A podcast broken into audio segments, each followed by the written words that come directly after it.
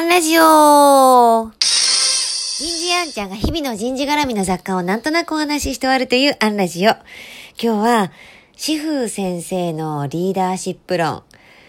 こんなテーマでお話ししてみようと思います。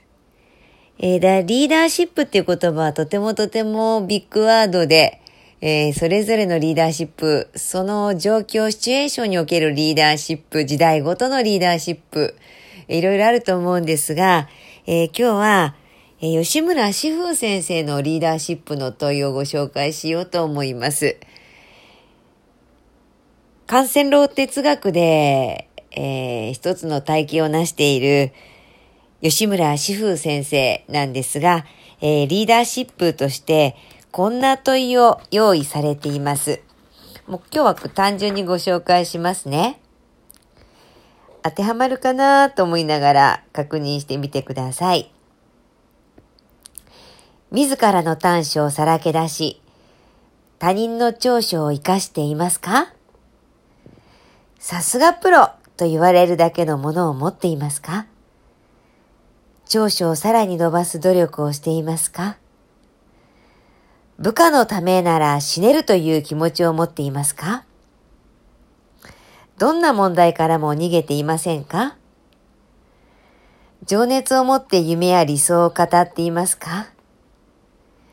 自分の仕事の意味や価値や素晴らしさを感じさせていますか？何のためにやるのかを考えていますか？また考えさせていますか？このためなら死ねるというものを持っていますか？仕事の能力や人間性の成長のための努力を続けていますか？出来上がっているものを破壊する勇気を持っていますか？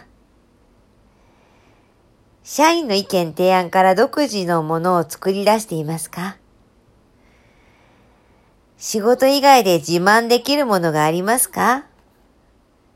器度量、包容力、そして統率力を持つための努力をしていますか？